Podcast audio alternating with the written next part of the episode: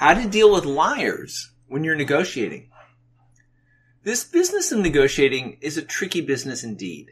No, we don't always want to show up at the negotiating table and use our negotiating styles and negotiating techniques to lay all of our cards out in front of the other side.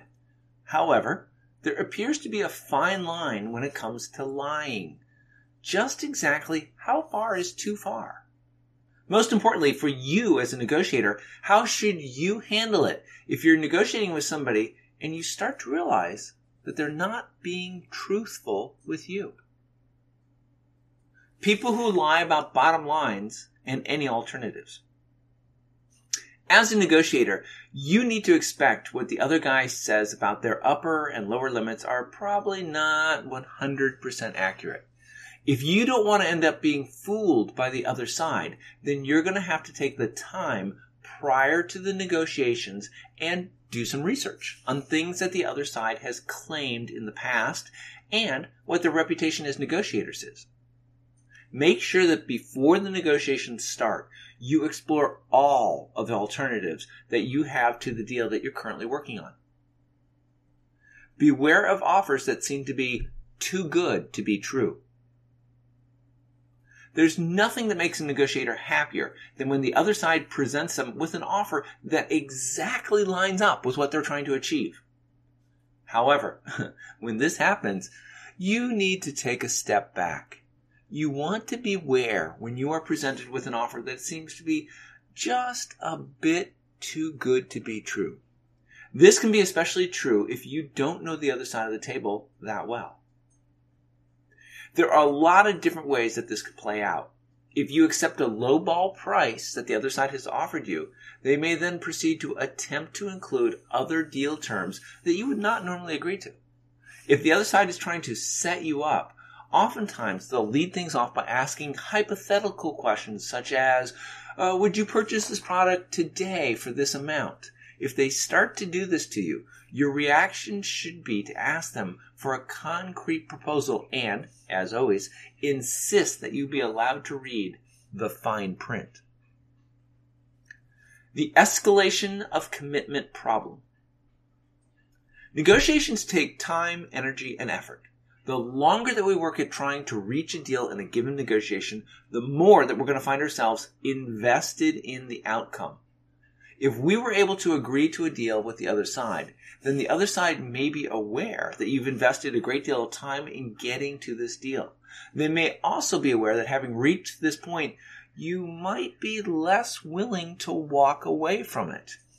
It's at times like this that you need to keep in mind that everything that you've invested into getting into this deal is really a sunk cost. And if the deal is a bad deal, we need to be willing to walk away from it. Get as well as you give. One of the fundamental rules of negotiating is that if you make a concession to the other side based on the norm of reciprocity, they are obligated to make a roughly equal concession to you. Where things can start to fall apart is if the other side fails to match a concession that you've made, or they end up only paying lip service to the whole process of making offers and commitments. If you run into this situation, then you need to stop negotiating. Talk with the other side about what's going on. If it turns out that they're not willing to negotiate or cooperate with you, then walk away.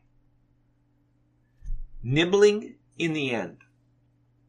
When the other side is not being completely honest with you, they will often wait until the negotiations are starting to wrap up before making a small request of you.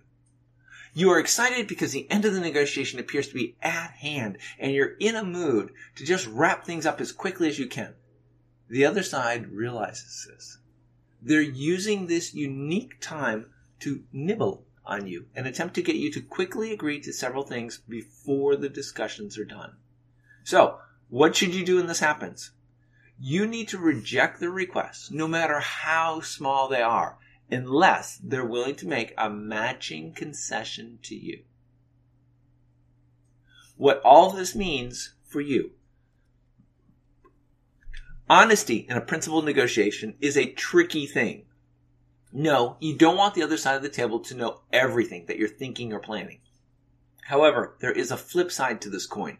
There has to be a basic level of honesty and trust between both sides. If you want anything to get accomplished, there may be times in which the people that you're dealing with in the negotiation are not being honest with you. You need to know how best to handle these situations. Before you start to negotiate with somebody, take the time to do research on them. You'll want to find out about statements that they've made in the past and how other negotiators view them. You would also be well served by making sure that you know what your alternatives are. If an offer appears to be too good to be true, then in all honesty, it probably is. No matter how much time and effort you've put into a negotiation, don't allow the other side to turn it into a bad deal that you agree to just because of the effort that you took to create it. If you've been making concessions to the other side, then they had better be doing the same. If they aren't, stop the negotiation and have a talk with them. If they refuse to do so, then walk away. Finally, as you reach the end of a negotiation, be on the lookout for attempts by the other side to get a last few items from you. Honesty is a critical component of any negotiation. However, if the other side is not playing by the rules, then it's going to be up to you to detect what's going on and take the appropriate action. Don't allow the other side's dishonesty to prevent you from getting the type of deal that you want.